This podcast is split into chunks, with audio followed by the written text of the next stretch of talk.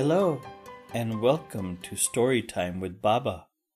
Today we return to the beautiful and mysterious world of Shadora. We're going to join our young high elf Shinaya on a brand new adventure. So snuggle up, little one, and let's begin. One sunny day, while Shinaya was collecting seashells by the shore of Silver Mist Isle, she spotted something unusual. Amidst the blue waves, a figure was bobbing up and down. As it got closer, Shinaya saw that it was a person struggling to stay afloat.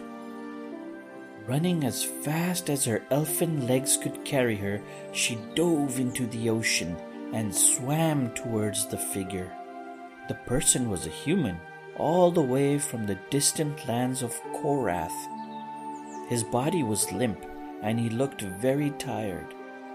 Carefully, she pulled him towards the shore.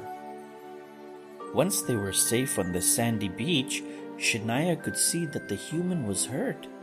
His clothes were torn, and he had a big scratch on his arm.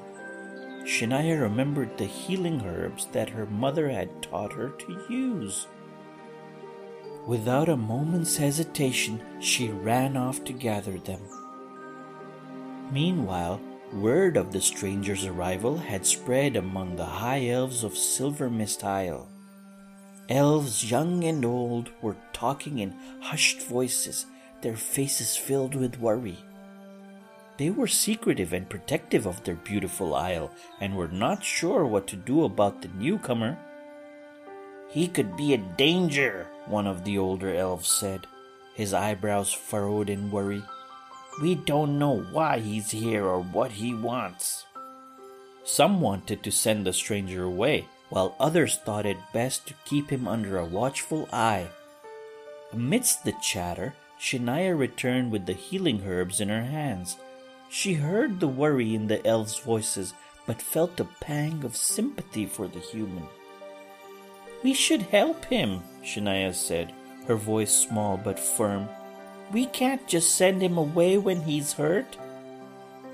But we don't know him, Shinaya, one of the old elves said. He could be a threat to us. Shinaya looked down at the human, his face pale and drawn with pain.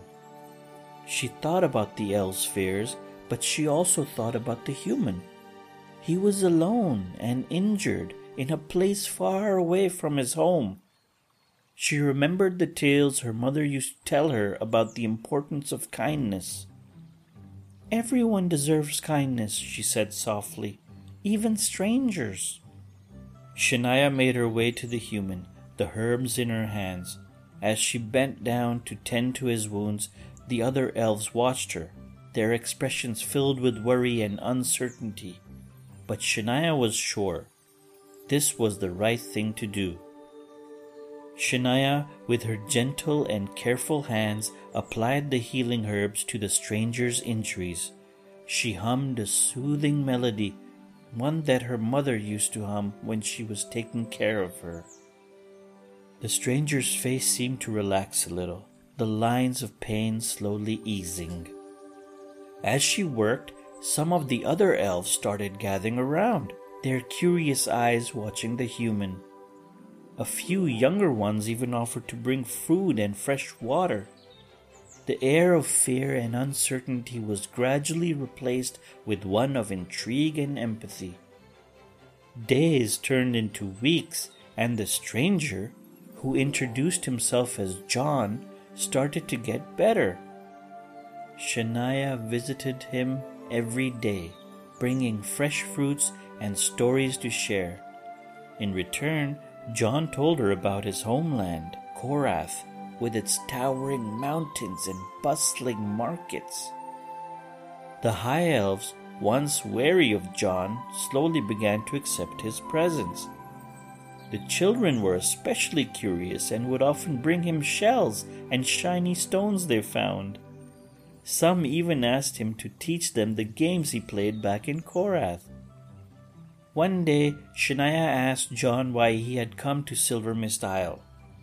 He looked out towards the ocean, his gaze distant.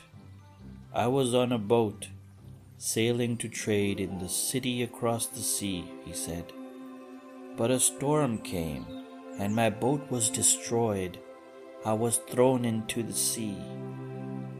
But why didn't you call for help? Shinaya asked, puzzled. Jon sighed. Humans don't have the magic that high elves do, he explained. We can't speak to animals or control the wind. We can only hope for the best. Shinaya looked at Jon, her heart filled with sympathy.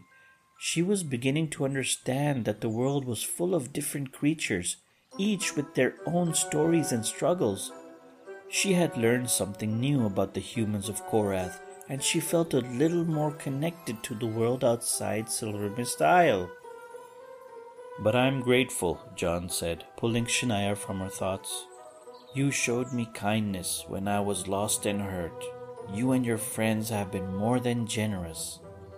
Shinaya smiled, her heart warming at his words. She realized that her act of kindness had not only helped Jon, but also brought her people together. She felt proud and hoped that she had made her mother proud too. And for that, Jon added, his eyes shining with gratitude, I can't thank you enough. Over time, Jon's strength returned. He even started to help around the island, fixing broken things with his human tools and teaching the high elves about human ways of doing things. Some elves still remained wary, but many had grown to like the friendly and helpful stranger. One beautiful sunny afternoon, while Shinaya was showing Jon how to weave a basket from seaweed, the earth began to shake. It was subtle at first, but then it grew stronger.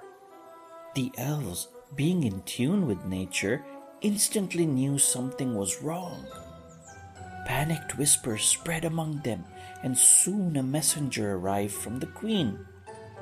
There is a great storm coming from the sea, unlike any we have seen before. We must prepare, he declared.